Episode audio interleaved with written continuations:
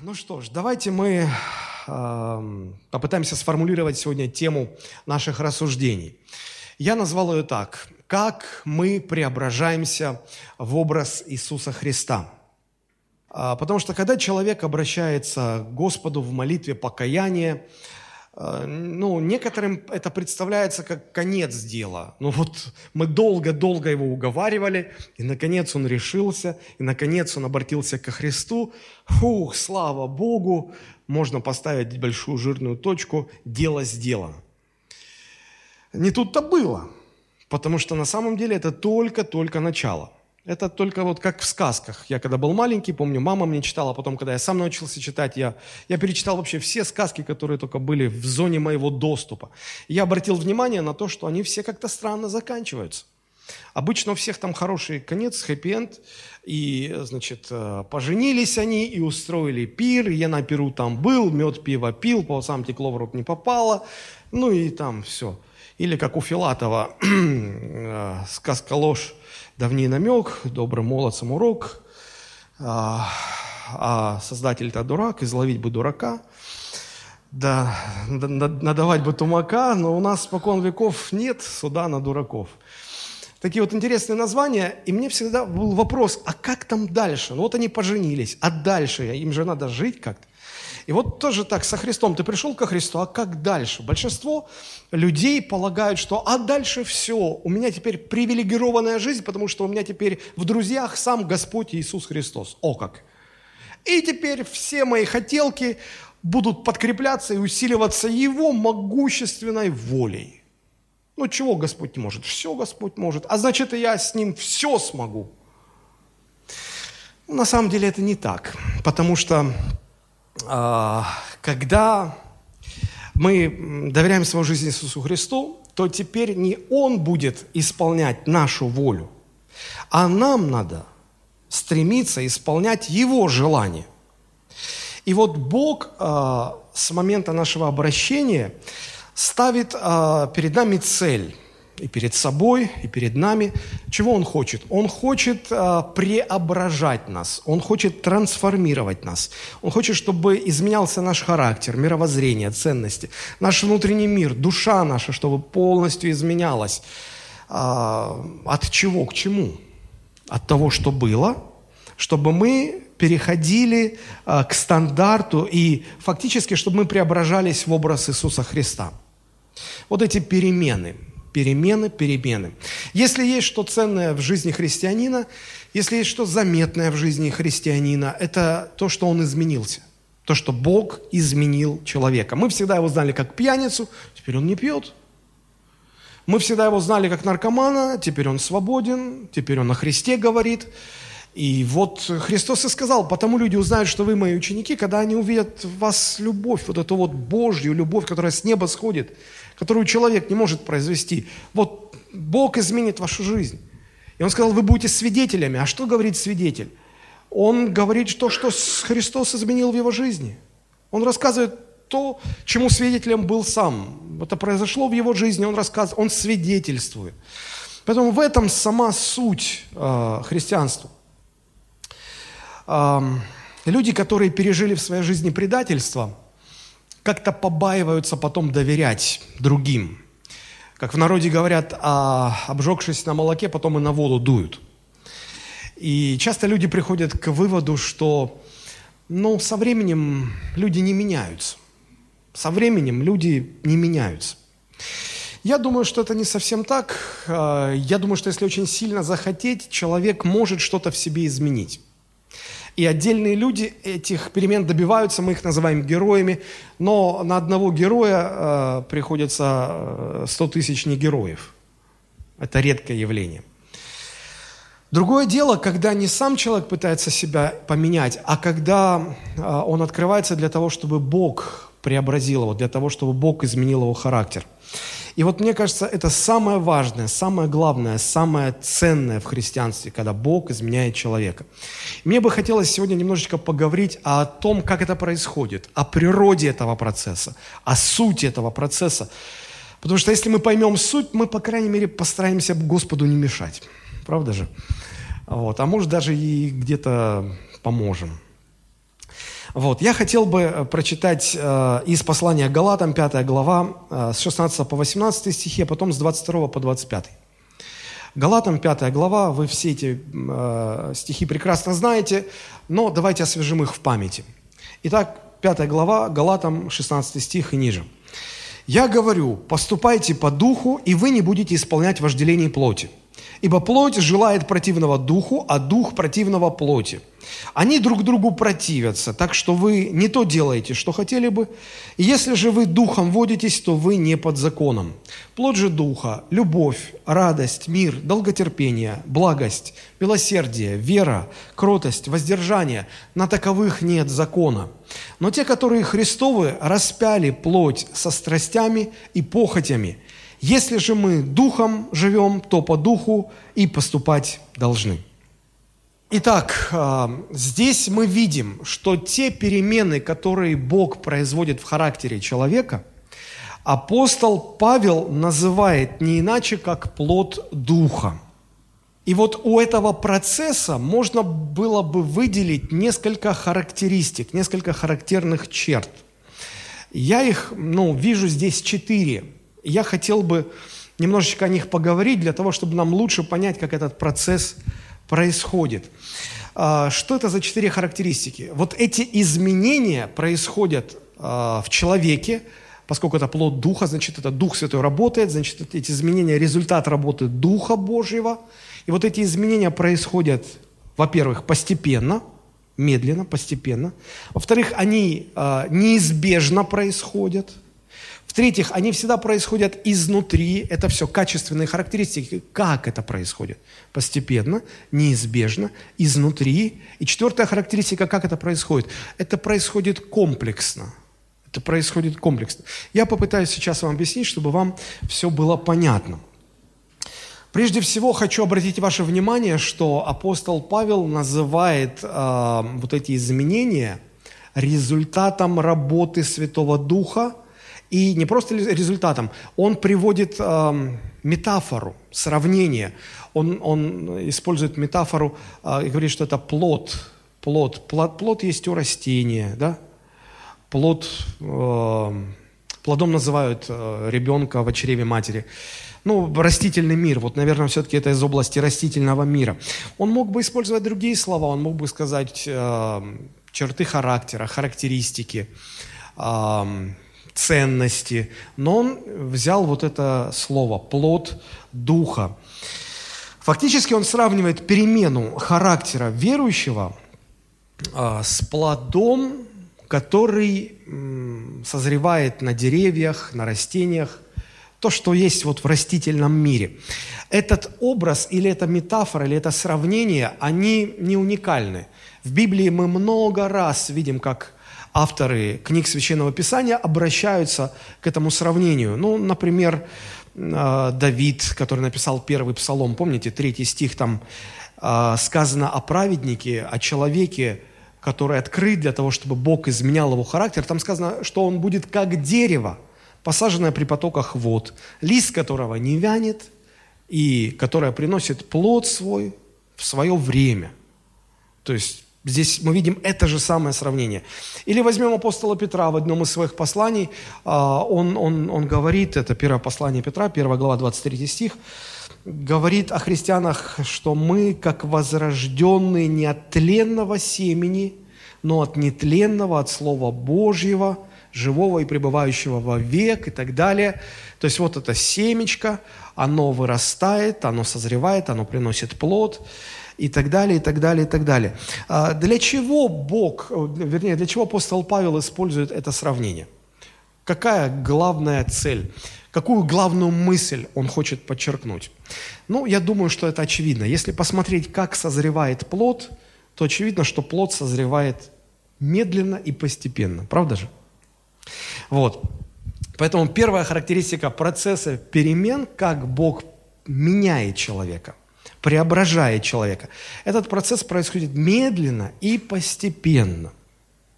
И это очень похоже на то, а, как созревает плод в растительном мире. Он всегда, а, этот процесс медленный, никогда нельзя сразу увидеть своими глазами э, заметную перемену. Мы можем знать, что эти перемены происходят, но мы их не можем увидеть. Я помню в детстве мама предложила нам э, посадить картошку, чтобы посмотреть, как она растет. Мы были совсем маленькие, нам было, наверное, по 5 или по 6 лет. Вот, мы нашли место возле маминой работы. Каждый взял по клубню картофеля. Мы выкопали ямку, значит, положили в ямку картошку, зарыли, полили водичкой. И мне не терпелось на, третий, на следующий день уже просто э, посмотреть, ну как там. Потому что мама говорила, что сначала росточек появится. Я понимал, что все не сразу. Вот. Но когда я прибежал на следующий день, я не увидел ничего, я очень сильно огорчился. Я спросил, мама, а почему так? Ну, а ты же сказала, росточек будет. Она говорит, терпение нужно. Не сразу все. Медленно, постепенно. Ты не можешь увидеть, как меняется там все. Ты не можешь увидеть этот рост. Я говорю, так может его там нету? Нет, мы можем знать, что он там есть. Мы знаем, что он есть из исследований, из опыта и так далее. Но э, это нельзя увидеть за один раз. Это свойственно не только э, росту растений, но рост людей также незаметен. А, наши знакомые чаще замечают, как растут наши дети. Ну, потому что они их видят не каждый день. Может быть, какие-то бабушки, дедушки, которые приезжают, или наши дети к ним приезжают раз в год. И они видели в прошлом году, а и теперь видят сейчас, через год. Они говорят, о, как они выросли. Ты на них смотришь, думаешь, да какие были, такие остались. Почему? Мы-то их каждый день видим, и нам этот рост не заметен. А они видели год назад, и они видят сейчас. И они видят, что да, есть изменения. Есть изменения. И они говорят, когда успели так вырасти? Когда? Вот успели. Мне недавно попались э, видеозаписи э, наших детей.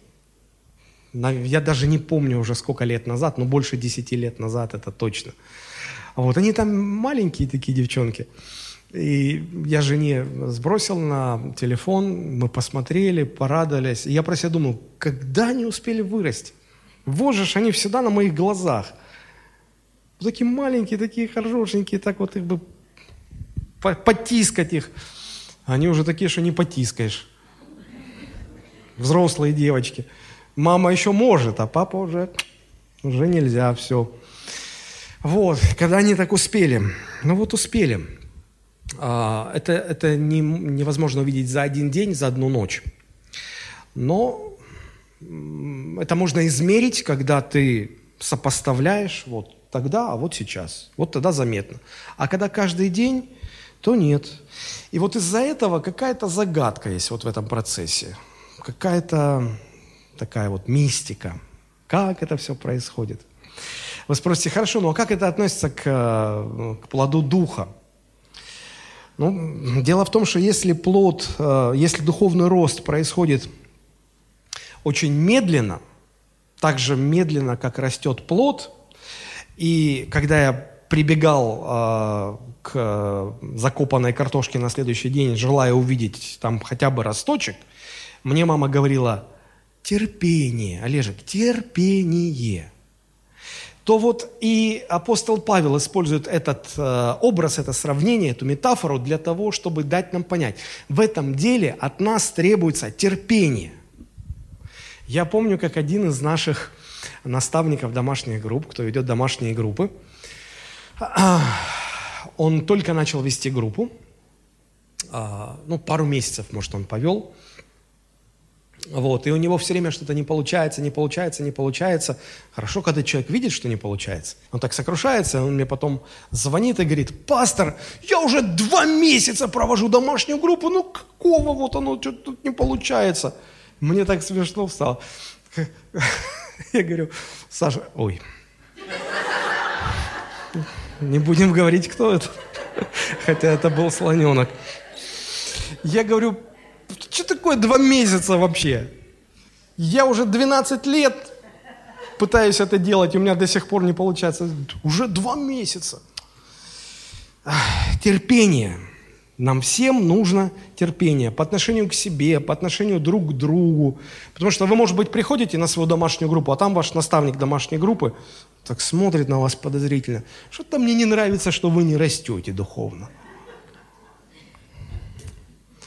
И вы понимаете, если он ждет, что вы, а, значит, на эту группу пришли, а потом на следующую группу вы вообще должны прийти, у вас нимб тут должен светиться, а этого нет, и он как-то злится, нервничает, вот, то всем нам нужно терпение. Всем нам нужно терпение. А, пастор никогда не сможет увидеть перемены в своих прихожанах за одну ночь. Когда этот пастор этого не понимает, он склонен впадать в отчаяние. Вот. Как помните, героиня старого советского фильма едет в повозке и поет «Каким ты был, таким ты...» Песня из пасторской жизни. Смотришь на каким ты был, такой казак лихой, степной, еще там какой-то, плотской. Вот.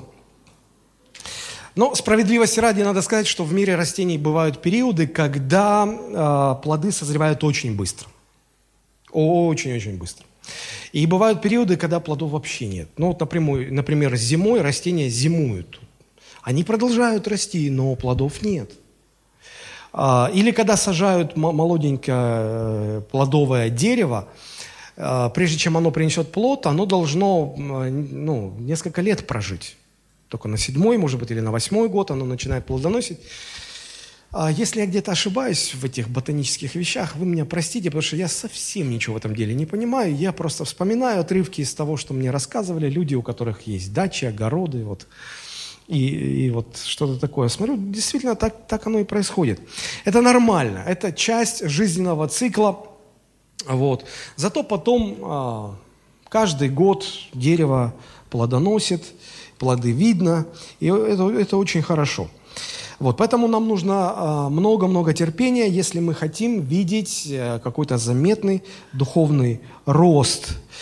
Он не видим, но со, временем его, его можно измерить. Потому что если вы возьмете а, записи своих детей, когда им было там, два годика, когда им было 10 лет, когда им 20 лет, и вы их а, одновременно посмотрите, то вы увидите, что они очень сильно отличаются, там, ваши дети – вот. А, так и христианин в самом начале своего пути, вот он такой, а через 10 лет он уже совершенно другой. Вот. Но, но нужно терпение.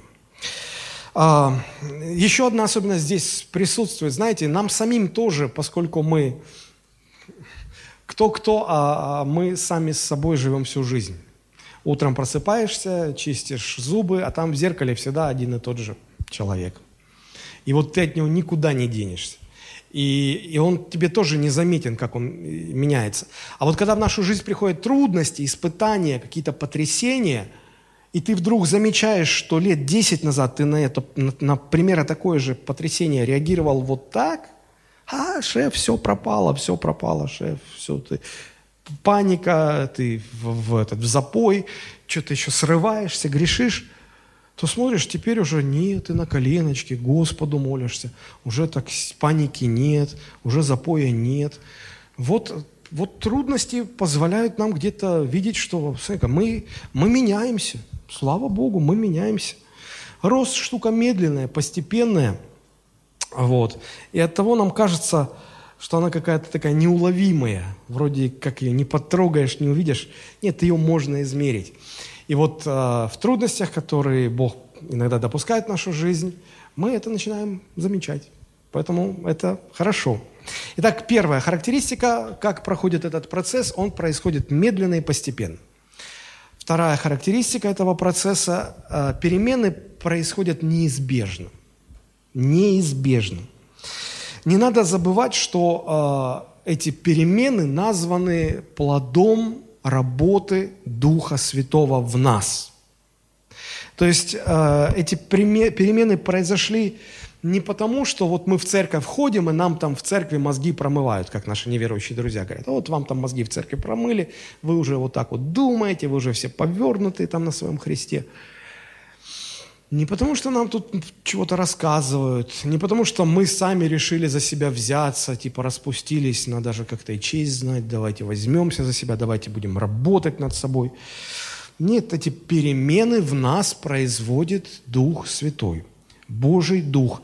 И это зависит не от нас, это не результат нашего труда, это зависит от Него, а это значит, что перемены будут неизбежно. Если только Дух Божий живет в нас – Перемены будут неизбежно. Неизбежно. Э, знаете, с чем это можно сравнить? Вы когда-нибудь видели, как э, сквозь толстый асфальт пробивается одуванчик?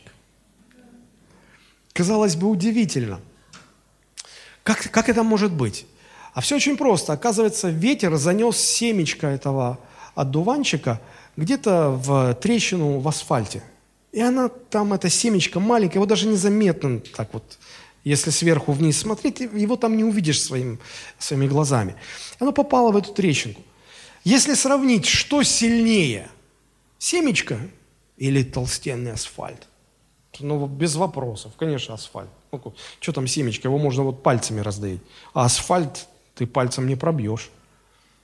Ну, если только ты не этот, из фильма «Не бойся, я с тобою», когда пальцем бочку пробивали. Вот. Однако же смотришь, а, это семечко не померло там, оно выжило, и медленно, постепенно, но там есть сила семени. Появился росточек, и вот эта вот сила, она способна пробить даже асфальт и прорасти. Если такая сила есть у семени одуванчика, какой же должна быть сила семени Божьего Слова, Божьего Духа? Оно пробьет вообще все, что угодно. Я снова подчеркиваю эту мысль. Это а, мы говорим о переменах, которые не являются результатом нашей работы над собой. Мы говорим о переменах, которые в нас производит Божий Дух. Если Он в нас есть, перемены неизбежны он, он, он, он, нас, он не отстанет от нас. Это неизбежно. Он будет в нас работать и производить перемены. Вы скажете, пастор, ну это звучит вдохновляюще. А я вот что-то уже три года сижу в церкви, что-то я как-то и не меняюсь. Почему? Если это так неизбежно, почему это, эти перемены так, так сильно от меня убегают? Ах. Здесь сложно сказать. Иногда люди скатываются в обочину и, и, и говорят, вот, у тебя нет плодов, поэтому ты не спасен. Но мы не спасаемся плодами. Знаете, как очень часто, когда человека зовешь прийти к Богу, он говорит, не-не-не, я, я, я, я стану лучше. Вот. И потом приду к Богу вот со своей праведностью. Я говорю, во-первых, не станешь, во-вторых, сто лет эта твоя праведность Богу не нужна. У него своя есть, и он не, не хочет, тебе к нему нужно идти как раз потому, что он хочет дать тебе его Божью праведность. А, поэтому мы не спасаемся а, плодами. Заранее их внесли в кассу, все. Ну, теперь мы спасены. Нет, мы спасаемся верой. Но вера, если она настоящая, она не может быть бесплодной. Вера, если она настоящая, она всегда приносит Дух Божий в наше естество. И вот этот Дух Божий неизбежно в нас будет работать. А, мы, мы спасаемся верой, которая приносит плоды. А, мы, в общем-то, стараемся периодически себя оценивать. А, стало ли больше во мне любви, терпения, радости – когда мы вот сейчас говорим о плоде, и, может быть, вы думаете, интересно, а во мне есть плод? Но здесь, наверное, лучше не самому себе задавать вопросы, как я изменился, а лучше спросить у наших друзей, которые нас видят каждый день или почти каждый день, и которым лучше заметнее, мы меняемся или не меняемся, и что в нас меняется. Вот пусть они скажут – и их оценка будет более точной. Еще раз повторю, если в нас присутствует Божий Дух, то э, изменения в нас неизбежны. Они медленны, они постепенны, но они неизбежны. Может быть, эта семечко пролежит под асфальтом несколько лет, и ничего не будет видно. Но все-таки однажды оно даст о себе знать. Оно даст о себе знать. Третья характеристика, как происходит процесс преображения в образ Христа – эти перемены происходят всегда изнутри. Изнутри. Что такое плод духа? Иногда люди путают. А, им кажется, что вот они прочитали уже всю Библию, и теперь они, о, они знают Библию. То есть они интеллектуально так развились. Или же они начали служить в церкви, и они сами себя так вот утешают, или, или наоборот самоутверждаются, что я вот Господу служу. А если так даже получилось, что вы кого-то, кому-то помогли прийти ко Христу, и кто-то через вас а, принял покаяние, вы сами по себе, по себе думаете, ого, меня Господь вот даже так через меня действует. И я вот даже поспособствовал, чтобы человек обратился к Господу. А, и, и потом вы обнаружите, о, Господь мне дал дары Духа Святого. Смотрите, они даже проявляются как-то во мне. А у меня вопрос. А, вот это все можно считать а, признаками изменений, признаками духовного роста? Нет. Потому что а, это, скорее всего, рост а, механический, рост количественный. Это не, не рост внутренний. А, потому что когда Дух Божий работает над нами, и результат Его работы над нами, или плод Духа, это то, что происходит внутри человека. Я попытаюсь объяснить.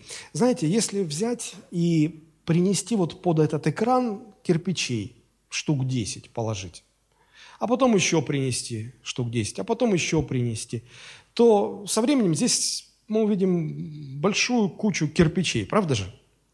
Можно сказать, что эта груда кирпичей выросла? Можно. Но это количественный рост, это такой механический рост. А, кирпичей стало больше. Но это совсем не похоже, не похоже на то, как растет ребенок или как растет плод на дереве созревает. Когда к церкви за год присоединилось 100 человек, и через год церковь выросла количественно на 100 человек, это рост? Это рост. Но э, можно ли сказать, что это духовный рост, что это плод духа? Э, ну, наверное, нет, потому что э, здесь просто количество людей в церкви стало больше. В какой-то мере да, потому что Дух же Божий их привлек церковь. Хотя здесь не все так однозначно. Иногда служители используют чисто механические, мирские методы, чтобы привлечь людей. И люди приходят, но не за Христом, людей много, вроде церковь растет количественно. Это, это механический какой-то рост, это не то, что нужно. Насколько вот церковь изнутри изменилась, насколько люди стали более любящими, добрыми, терпеливыми, а, верными. Насколько? А, церковь может механически расти, умножаться и превратиться в мегацерковь, но а, если люди там останутся с таким же необрезанным характером, это как в Каримской церкви было, помните? Их было очень много, и у них даже были дары Святого Духа, но они все были какие-то грубые, неотесанные, и там Э, смотришь в целом на церковь, она большая, пообщаешься с каждым в отдельности, какие-то они почти мирские люди, практически мирские люди. Говорит ли апостол Павел, что вы не христиане? Нет, христиане. А, плотские христиане, но все же христиане. Но здесь важно понимать вот какую вещь. Вот мы говорили, наверное, два или три года назад о Мартине Лютере, о том, как он а, обратился ко Христу, получил откровение о праведности, и как через него реформация пришла в этот мир. Но до того, как э, все это произошло, он же ведь был профессором университета, он, он преподавал Евангелие, он преподавал послание римлянам, студентам, по-моему, в Виттенбергском университете, если мне память не изменяет. Вот, то есть он учил, он преподавал, э, он, э, казалось бы, влиял но он, это был какой-то механический рост. Но внутри, когда Дух Святой ему открыл, когда Дух Святой его изнутри поменял, вот тогда это принесло очень большие плоды и изменения. Поэтому перемены, а, о которых мы говорим, они происходят изнутри. Помните, первое послание к Коринфянам, 13 глава, вся эта глава о любви. А, там если я говорю языками человеческими и ангельскими, а любви не имею, все бесполезно. Если я э, отдам э, все свое имение, приношу великие жертвы, и тело свое отдам на сожжение, а любви не имею, Нет мне в том никакой пользы. То есть апостол Павел говорит, посмотрите, любой количественный рост без внутренних преобразований бессмысленен. Нет в том человеку никакой пользы. А, Бог дал, допустим, человеку прекрасный голос, а, музыкальные способности. И со временем этот человек развивает а, свои музыкальные способности, в церкви поет, и люди восхищаются, какой голос, какое пение, какая слава Богу, прям ангелочек. Но дома, дома, дома, там, где петь не надо, у этого ангелочка вырастают рожки, копытца, хвостик.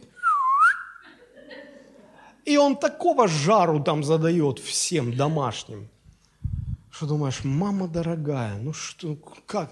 А потом в церковь приходит, простите за мой голос, вот. Или, э, знаете, как в анекдоте, когда пастор вышел проповедовать за кафедрой, проповедует, проповедует, и посередине проповеди жена выходит, значит, из зала с подушкой, с одеялом, кладет тут подушку возле кафедры, ложится одеялом, укрывается, все в шоке, что такое? Сам пастор в шоке, говорит, милая, что с тобой? А она ему говорит, родной мой, можно я здесь жить буду? Потому что Дома ты орешь на детей, ты невнимателен ко мне. Здесь ты такой хороший. Может, я отсюда никуда не уйду. Я здесь с тобой буду. Понимаете, мы можем быть очень талантливыми, и люди нас, с нами будут восхищаться, и мы можем на кого-то производить впечатление. Это все механическое, это все можно ну, это наши дары, это может быть харизма или способности. Но вот когда ты дома, дома, ты пришел после служения уставший, ты покушал, и ты все такое. И жена просит, дорогой, помой посуду. Это ты что, не понимаешь? Я вот Господу служил, я тут проповедовал, грешников спасал, а ты меня хочешь приземлить какой-то посудой. Это не духовно мыть посуду. Все, все, все, дорогой. Извини, что потревожила. И ты понимаешь, что ну и кому этот цирк нужен? Если, если мы дома, вот где на нас никто не смотрит, где нам ни на кого не надо производить впечатление, если там не проявляется плод духа, вот эти вот любовь, радость, кротость, мир, долготерпение, нет, нет никакой пользы мне в том. Никакой пользы. Не надо путать. Мы иногда путаем этот качественный рост вот с этим духовным ростом. И вот знаете, какая будет судьба у этих вот, кто попутал? А Иисус сказал, Матфея 7, 7 глава, 22-23 стихи. Там написано, он сказал, вот такие, как попутавшие, когда придут ко мне, многие мне скажут в тот день, Господи, Господи, не от Твоего ли имени мы пророчествовали, не Твоим ли именем бесов изгоняли, не Твоим ли именем многие чудеса творили? И тогда я объявлю им, я никогда не знал вас, отойдите от меня, делающие беззаконие. Смотрите, если люди изменяются силой Божией благодаря вашему служению, а вы при этом никак не меняетесь, каким ты был, таким ты и остался, это беда. Беда, которая закончится вот так вот. Поэтому, если вы утешаете себя тем, что через меня Господь действует, через меня люди спасаются, а ты какой был черствый, какой был нетерпеливый, какой был раздражительный, взрывной, такой ты остаешься – нет тебе в этом никакой пользы. Ты духовный младенец. Кого ты обманываешь? Не путай эти вещи, не, не, не, не надо путать. Вот все это говорю о том, чтобы подчеркнуть, что плод Духа – это перемены, которые Дух Святой производит внутри нас. Внутри нас. Он больше заинтересован в том, чтобы я стал а, более любящим, более добрым, терпеливым, снисходительным, чем говорил более красноречивые проповеди, чем, эм, чем, допустим, научился лучше держать внимание аудитории. Это все на своем месте, но, но не в этом суть. Суть во внутренних переменах, во внутренних изменениях. Это третья была характеристика. Четвертая характеристика, когда эти перемены происходят, то они происходят комплексно. Как бы это сказать попонятнее. Знаете, когда в Турцию приезжаешь, там в отеле all inclusive, все включено. Так вот, когда Господь производит у нас плод, там все all inclusive, там все включено. Объясню. Смотрите, если мы э, читаем внимательно, и, если бы мы даже делали это на языке оригинала, на, на древнегреческом, мы бы увидели, а, что здесь апостол Павел совершает какую-то ошибку. Ну, посмотрите, он говорит, плод же духа, и дальше приводит список. Здесь а, э, исследователи Библии все а, сходятся в одном. Апостол Павел, и они считают, что апостол Павел намеренно это делает. Апостол Павел допускает здесь намеренное несогласование по числу. Те, кто работают с текстами, понимают, что бывает, когда люди, ну, не умеющие писать, они пишут тексты, у них бывает несогласование по времени. То вроде в настоящем времени писал, потом в прошедшем, потом скаканул в будущее, и так вот не согласовано все. Или несогласование по падежам. Там настолько сложно подчиненно умудренное предложение, что уже сам запутался, и моя твоя не понимать, падежи не согласуются. А здесь не согласование по числу, потому что подлежащее плод духа, оно в единственном числе, а сказуемое, там целый список, оно в множественном числе, множественном. То есть там девять, девять характеристик. То есть а, для чего апостол Павел а, намеренно производит вот такое несогласование? Чтобы подчеркнуть одну очень важную истину, а именно, что все эти девять добродетелей – любовь, радость, кротость, вера, воздержание, долготерпение, что все эти девять граней, они являются одним целым. Они одно. Это не девять разных плодов – это один плод с, девяти, э, с девятью разными гранями.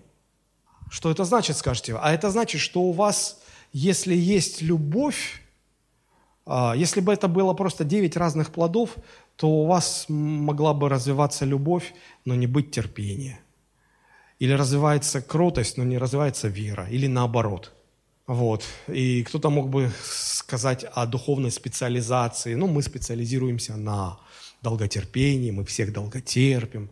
А мы специализируемся на радости, мы харизматы, мы радуемся, мы за всех, за весь христианский мир радуемся. А вот. А, православные бы сказали, а мы специализируемся на печали. Я недавно прочитал, а, этот, был такой Всеволод Чаплин в православной церкви, но он умер. А сейчас есть Алексей Чаплин. Вот он написал в православном журнале, о том, что, оказывается, русским православным не хватает рабского менталитета. Вот надо вырабатывать в себе рабский менталитет. Вот в интернет забейте Алексей Чаплин о рабстве. Ой, не поверите своим глазам. Уже там настолько это огласку приняло, что РПЦ официально открестилась от него. Мол, не наш миссионер, не наш он. Ну как не наш, ваш. Вот, то есть мало рабства в нас дорогие россияне. Понимаешь? Вот. Но плод духа, он all-inclusive, комплексно. Это все. Знаете как? Не бывает же так, что ребенок растет, а, первые три года у него голова растет, следующий год правая рука, потом туловище, потом левая рука, потом опять голова, потом ножки что-то там начинают подрастать. И такой вот он дергает его со всех сторон. Нет, мы понимаем, что пропорционально, там все одновременно растет сразу пропорционально. Так и плод Духа – это работа Божьего Духа, в результате которой в нас одновременно появляются вот эти все добродетели. То есть все органы в теле э, растут э, сразу и пропорционально. Так и плод Духа. А, по-другому быть не может. Я попытаюсь объяснить. Они, эти, эти девять граней, они в, ну, связаны между собой, переплетены. Например, если мы возьмем мир, а, ну, как состояние покоя, внутренний мир и смирение, а, это, это две грани да, плода духа. Мир, покой, смирение, то они друг без друга не могут быть. Но наверняка вы видели гордого, высокомерного человека. у которого при этом мир в сердце. Может быть такое, да. Ну, в смысле мир в сердце, в смысле отсутствия переживаний, беспокойства. А на самом деле это не Божий мир. Это вот не тот мир, который производит Дух Святой. Это мир, который а, базируется на чем-то другом. А, у всех вот этих добродетелей, которые производит в нас Дух Божий, есть человеческие аналоги человеческие подделки. Например, э, в моей практике был, была ситуация, когда молодая женщина, я проповедовал э, о, о том, что, ну, если в нас есть грех, то обязательно Дух Божий нас будет обличать, и мы не будем находить покоя. После проповеди ко мне подходит молодая женщина и говорит, пастор, а я не согласна. Ну, или как, я не знаю даже, как это объяснить. Ну, вот смотрите, я живу в гражданском браке, вот, я уже месяц хожу в вашу церковь, вот, и знаете, у меня в сердце покой у меня внутренний мир, меня никто ничего не осуждает, значит, это не грех. Ну, вы же сказали, что если грех, то будет осуждать, а тут не осуждает, значит, не грех. Я поначалу растерялся, а потом говорю, послушайте, этот внутренний мир и покой – это не Божий покой. Это не Божий покой. Это, это э, человеческий аналог. Да, такое возможно, но это не тот э, покой, который, или мир, который производит Божий Дух она скажет, ну как, я же не могу отрицать, что у меня внутри спокойно. Я говорю, знаете, когда человек э, выпрыгивает из э, самолета без парашюта, какое-то время ему очень хорошо. Легко так, свободно какое-то время. Но потом он шлепнется на землю и разобьется. Вот, поэтому все эти человеческие аналоги, они э, действуют на какое-то время похожим образом, но они кратковременные, они краткосрочные, они недолговечные. Это как поддельные запчасти в авто. Ты их поставил, а она через неделю сломалась. Вот. Поставил бы оригинал, не жадничал бы, вот, проездила бы несколько лет. Так вот, если вы тот еще гордец, и у вас на сердце мир, то это подделка – потому что Божий мир, который Дух Божий производит в сердце человека, всегда идет в паре со смирением, а также с остальными гранями Божьего Духа. А, вы спросите, как это понимать? Ну, смотрите, что такое беспокойство? Беспокойство – это, это когда ты постоянно нервничаешь, ты не уверен, ты не можешь успокоиться, ты с чем-то не согласен, ты чему-то противишься, сопротивляешься. Вот. А человек, который смирен перед Богом – он доверяет Господу, и он внутри для себя решил, ну, что бы Бог не допустил, это все мне будет во благо. Пусть мне, может быть, не нравится, пусть я что-то не понимаю, но я доверяю Господу, и я спокоен. Вот в этом плане я спокоен. А, мне кажется, это вот тот, тот тип покоя, который был у апостола Петра, когда его бросили в темницу, и он знал, что на следующий день царь Ирод решил его а, казнить а он спокойно спит. Я не знаю, если бы мне объявили, что меня на следующий день казнят, а, вот, и накануне вечером, я не знаю, как бы я спал. А он спокойно спал. Почему? Он смирился перед Богом, что вот что бы Господь не допустил, все будет хорошо. Я доверяю. Вот когда человек смирен перед Богом, тогда и приходит Божий мир и покой. А когда нет этого смирения, когда гордость превозношения – ну, тогда этот покой, если и есть, то он краткосрочный. Если он и есть, то он основан не на смирении, он основан на, на других вещах. На чем это может быть основано? Я думаю, что чаще всего это э, такой покой основан на понимании, э, вот человек понимает, что у него в жизни все складывается правильно и хорошо. Он о себе думает, что я правильный человек – я делаю правильный выбор, я поступил в правильный университет, я потом получил правильную работу, хорошую, высокооплачиваемую, я правильно женился, выгодно, все хорошо, у меня все правильно, я поступаю правильно, потом у меня все в жизни хорошо, спокойно.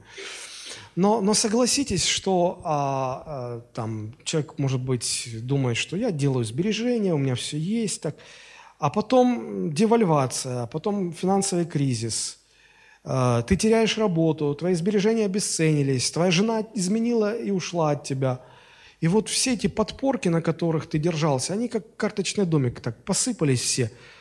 И вместе с ним куда-то ушло твое спокойствие, куда-то мир улетучился. Почему? Потому что он не Божий был. Божий мир, он, он, он вечен, он не меняется, он с изменением обстоятельств не изменяется, не пропадает. Вот об этом можно было много еще говорить, много рассматривать, а, что вот эти девять граней, они все в комплексе, они отдельно друг без друга не могут быть. И я пытаюсь еще как-то вежливо все это объяснять. А вот апостол Иоанн, например, в одном из своих посланий, он как-то так вот рубит правду матку и говорит, кто говорит, что он любит Бога, а ближнего ненавидит, тот лжец. Ну, мы бы сказали, ну, человек, у него не очень сбалансирована там любовь к Богу, любовь к ближнему, ничего, это выровняется, отбалансируется. Не-не-не-не, какие там балансы? Он лжец, он просто лжец. Почему? Потому что если у тебя есть любовь к Богу, там all-inclusive, там, там туда входит любовь к ближнему. А если у тебя есть любовь к Богу, а ближнего ты ненавидишь, фу, эти людишки, фу. а Господа я люблю. Это подделка, это аналог, это замена, это не, не подлинно, не настоящее. То есть вот эти четыре характеристики. А, то, что касается нашего духовного роста, изменения происходят медленно, постепенно, они неизбежны, они происходят всегда изнутри нас, внутри нас, и они приходят сразу, как части единого целого. Поскольку у нас сегодня первое воскресенье месяца, у нас вечеря еще будет, да? И вот э, мне хотелось бы немножко связать с темой вечери, вот то, о чем мы сейчас говорим. Э, когда мы будем участвовать в вечере, мы наверняка будем себе задавать вопрос – Господь, а если во мне вот эти качества Духа Святого, э, как эти вот характеристики плода Духа Святого, если во мне любовь, радость, мир, долготерпение, благость, милосердие, вера, кротость, воздержание, возрастает ли во мне это все со временем? А если нет, ну тогда, наверное, я, я где-то противлюсь, сопротивляюсь Духу Божьему – что Он во мне это не производит. И возникает вопрос, Господь, а как сделать так, чтобы плод Духа, вот эти все качества во мне пребывали и умножались? Вы хотите этого? Я думаю, что все это, все нормальные христиане этого хотят. Но вот когда мы этого хотим, мы должны понимать, что э, здесь э, мы всегда будем сталкиваться с двумя вещами. Во-первых, что нам для этого нужно сделать? А, апостол Павел нам в послании к Галатам говорит, что нам нужно распять плоть со страстями и похотями и поступать по духу. Посмотрите, что значит распять плоть? Да, вот Галатам 5.24. «Те, которые Христовы, распяли плоть со страстями и похотями». Когда здесь речь идет о плоти, это не, речь не идет о теле. Э, плоть здесь – это не наше физическое тело, а то сейчас мы как филиппинцы начнем там себя ко Христу прибивать. Нет. А, под словом «плоть» здесь подразумевается наша греховная натура. А как эту греховную природу распять? Как ее убить? Ее не убьешь. Это, знаете, как вот многоглавый дракон. Ты ему одну голову срубаешь, а на месте этой одной две вырастают. И как бы ты ни убивал в себе плоть, а ее только больше становится. Плоть невозможно убить, ее невозможно убить. Ее можно распять в области наших страстей и похотей. Что это значит? Значит ли это, что мы должны от чего-то отказаться? А, да. От чего? От всего? Как от всего? Как понять, от, от чего отказываться, от чего не отказываться? На самом деле все очень просто. Посмотрите, а, вот что такое страсть Страсть – это сильное желание. Страстно так желаешь. Что такое похоть? Это тоже очень сильное желание. Посмотрите в своей жизни, посмотрите в своей жизни, к чему, а, что для вас настолько вот страстно желанно, что вы христиане, да, но вот для вас что-то есть такое страстное, желанное, желаемое, что даже вы хотите больше, чем Иисуса Христа. Вот эти вещи посмотрите в своей жизни. Ну, например, а, девушка-христианка влюбилась в неверующего парня. Они встречаются, и она понимает, ей пастор говорил, в, в церкви говорили, в Библии она это находит, что ну ничего хорошего не будет, если ты выйдешь замуж за неверующего. А она говорит, ну как же, это же любовь, я его люблю, я не могу без него, я люблю его. То есть, смотрите, а, этот парень для нее стал более желанный, чем то, что говорит Христос. Вот это страсть и похоть, которую нужно распять. А как ее распять? Я уже говорил, она такая, ты голову срубаешь, на ее месте две вырастают. А вот дальше нужно сделать то, что апостол Павел говорит, поступайте по духу. Почему мы 16 стиха читали? Там написано, плоть желает противного духу, дух желает противного плоти. Они друг другу противятся. Я говорю вам, поступайте по духу. Что значит поступать по духу? Мы, э, мы, мы видим в послании к Галатам, что плоть чего-то желает. Ну вот в данном случае греховная природа этой девушки очень сильно желает выйти замуж за этого неверующего парня. А чего желает Дух Божий, живущий в этой девушке?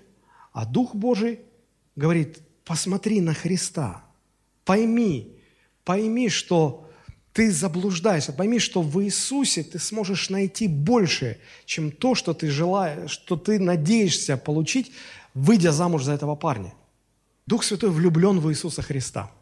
То, что я сейчас скажу, ну, простите меня, что я так скажу, но я скажу это для того, чтобы а, вам было понятнее, или молодым людям было бы более понятно. Если можно так сказать, что у Духа Святого вся комната обклеена постерами Иисуса Христа, его фотографиями. Если бы Дух Святой ездил на машине, то у него на машине бы крупно было бы написано «I love Jesus». «Yes, I do». «What about you?» «Я люблю Иисуса». Как насчет вас? Если бы вам можно было бы поговорить с Духом Святым, вот как, как с человеком, вы бы ему спросили бы у него про призвание, про десятину, а он, подожди, посмотри на Иисуса, посмотри, какой он. И, может быть, многих бы это стало раздражать. Что ты все про Иисуса, Иисуса? Подожди, у меня про десятину к тебе вопрос. Дух Святой, Он такой. Знаете, если бы мне пришлось говорить вот на эту тему э, кому-то из э, нашего российского шоу-бизнеса, то для того, чтобы было бы им так понятнее, я понимаю, что я сейчас вот это начну говорить, потом это все начнут обсуждать, ой, Рогозин такое наговорил, как он может такое про Святого Духа говорить. Ну ладно, я это все для того, чтобы понятнее только было. Я бы сказал так, что э, в какой-то мере христианин, Иисус Христос и Святой Дух очень похожи на Галкина, Пугачеву и, и Киркорова. Я объясню. Потому что, смотрите, Иисус а, назван женихом, правда же? Мы невестой. А Дух Святой – это друг жениха. Ну, собственно говоря, и друг невесты, потому что Дух Святой, он, он, он нас познакомил с Иисусом. Да? Вот. Так вот, Киркоров, когда ну, он еще э, не был в разводе с Пугачевой, но они уже раздельно жили, так вот, Киркоров познакомил Галкина с Пугачевой. Он их так свел. Они потом, значит, влюбились. У них потом этот вот роман. Но, что интересно, когда вот показывают какое-то интервью с Киркоровым, он глаза широко раскроет, и вот он об одном-то говорит, Алла, Алла, такая женщина, Алла, я ее буду любить всю жизнь, я посвящаю ей все песни, я для, хочу сказать, успокойся, она уже замужем за Галкиным. Они все как-то дружат. Представляете? Он отбил у тебя жену, вот, а все равно все дружат. И вот, вот о чем бы речь ни зашла, что бы ни происходило, Киркоров все время про Пугачева. Ах, какая женщина, вот мне бы такую.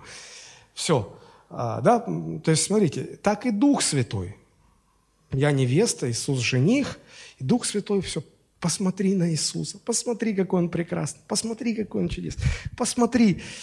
И ты там про что-то другое. Он говорит, не-не-не, ты смотри на Иисуса. Почему у нас нет любви или воздержания, или радости? Недостаточно. Потому что мы не видим всю красоту и богатство того, что есть во Христе. Иначе бы мы в нем все это нашли. А, почему про качества, которые производит Дух Божий, сказано, что это плод? Плод. А про то, что а, производит а, наша греховная природа – а, не сказано, что это плод, ну или хотя бы сказали, что это сорняки плоти. ну, плоть производит сорняки. Нет, про, про плоть сказано, что это дела плоти, что мы их делаем. Казалось бы, зачем Павел смешивает метафоры? Уже бы держался одного образа. Там плод, тут сорняки, тут плод духа, тут плод греховной природы. Как-то было бы понятно. Но это подчеркивает разницу. Э, то, что касается плоти, это то, что мы делаем сами. А то, что производит в нас Дух Святой, это то, что мы позволяем в нас произвести. Как садовник, он создает необходимые условия для роста. Садовник ведь не заставляет цветы расти и сам не дает им роста. Он просто ухаживает за ними. Он создает условия, в которых рост становится возможным, сила семени проявляется. Но это не он делает. Так и Дух Божий производит в нас. Это не мы делаем себя более любящими и радостными. Это Он нас производит. И вот если мы хотим, чтобы плод Духа в нас возрастал, а, нам нужны две вещи. Нам нужно а, распять плоть в области наших страстей, где что-то нам нравится больше Христа, что-то нами желанно больше Христа, и поступать по духу. То есть а, попросить Дух Святой, покажи мне, покажи мне, насколько Христос может дать мне больше и лучше. А, поступать по духу – это попросить Духа показать нам, что во Христе мы можем иметь все, что нам необходимо для нашей жизни. У нас, ну как это, как это объяснить попроще? У нашей души – есть потребность. Потребность в любви, потребность в значимости, потребность а, в безопасности, в удовлетворенности, в а, комфорте каком-то. И есть два источника, откуда мы можем черпать восполнение наших потребностей. Первый источник – это мир, который предлагает свой набор, ассортимент. Второй источник – это Христос, в котором мы можем найти то, что удовлетворит нашу бессмертную душу. Что мы выбираем? Обычно человек из двух предложений выбирает лучшее, правда же? Но здесь проблема в том, что мы видим, что предлагает мир, но мы совершенно не понимаем и не видим, а, что есть во Христе. Вот почему нам нужен Дух Святой, который нам покажет Христа, который нам раскроет Христа. И из-за этого мы, а, вместо того, чтобы черпать а, из Христа, мы берем из мира. Нам нужна радость, душа хочет радоваться, есть такая потребность. И мы черпаем в мирских удовольствиях. Нам нужен покой, и мы тоже берем из мира, из того же источника. Нам нужна внутренняя уверенность, нам нужно чувство значимости. Мы берем из того же источника. А оно не насыщает. Вернее, на какое-то время оно облегчает ситуацию, и мы вроде как нам становится легче, но это очень краткосрочно. Потом мы обнаруживаем, что жажда становится еще сильнее, чем была раньше. И мы идем снова за новой порцией, туда же, в мир. А почему люди пьют?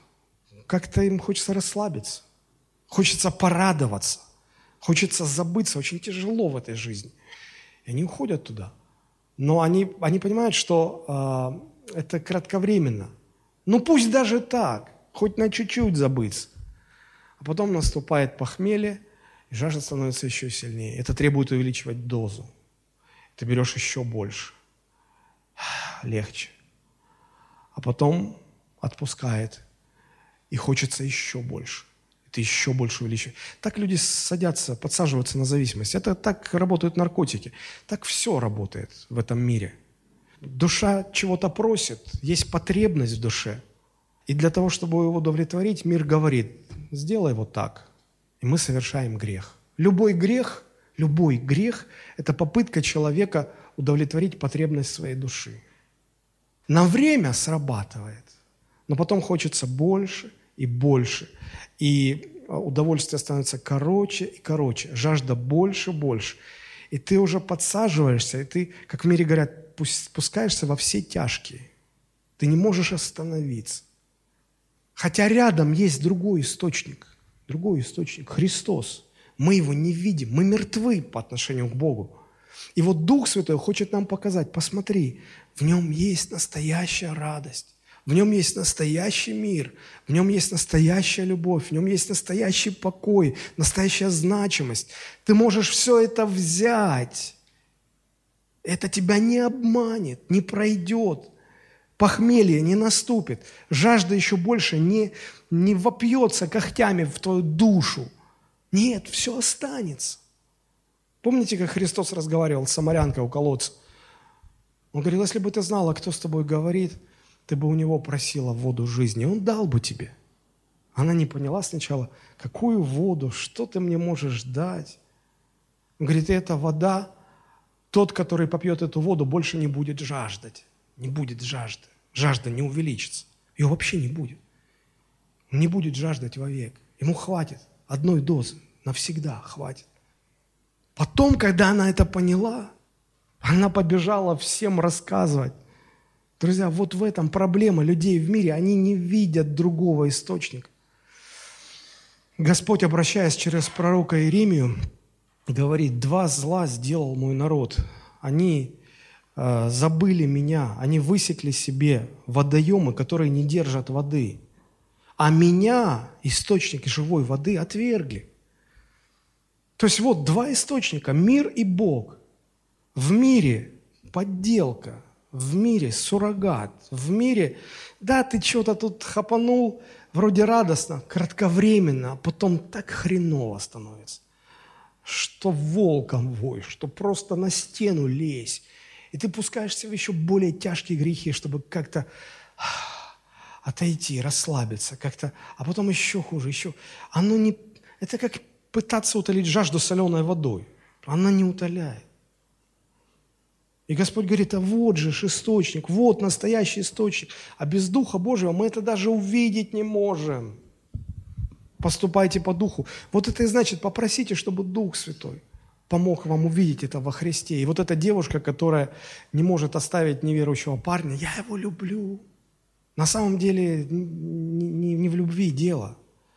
Просто она, она хочет выйти за него замуж и чего-то получить какую-то стабильность, уверенность. Я не знаю, у каждого свое что-то. Проблема в том, что когда она это сделает, она ничего из этого не получит. Она окажется у разбитого корыта. Но если она а, увидит во Христе, что Христос и предлагает, она найдет там то, что она все время хотела. Это будет несравненно ценнее и дороже. Несравненно. Вот, вот в чем дело. Дух Святой пытается обратить наше внимание на Иисуса Христа, потому что у Него подлинные ценности, восполнение потребностей нашей души. Поступать по Духу – это с Божьей помощью разглядеть в Иисусе восполнение всех потребностей нашей души и перестать черпать удовлетворение в мире, а получать все от Христа.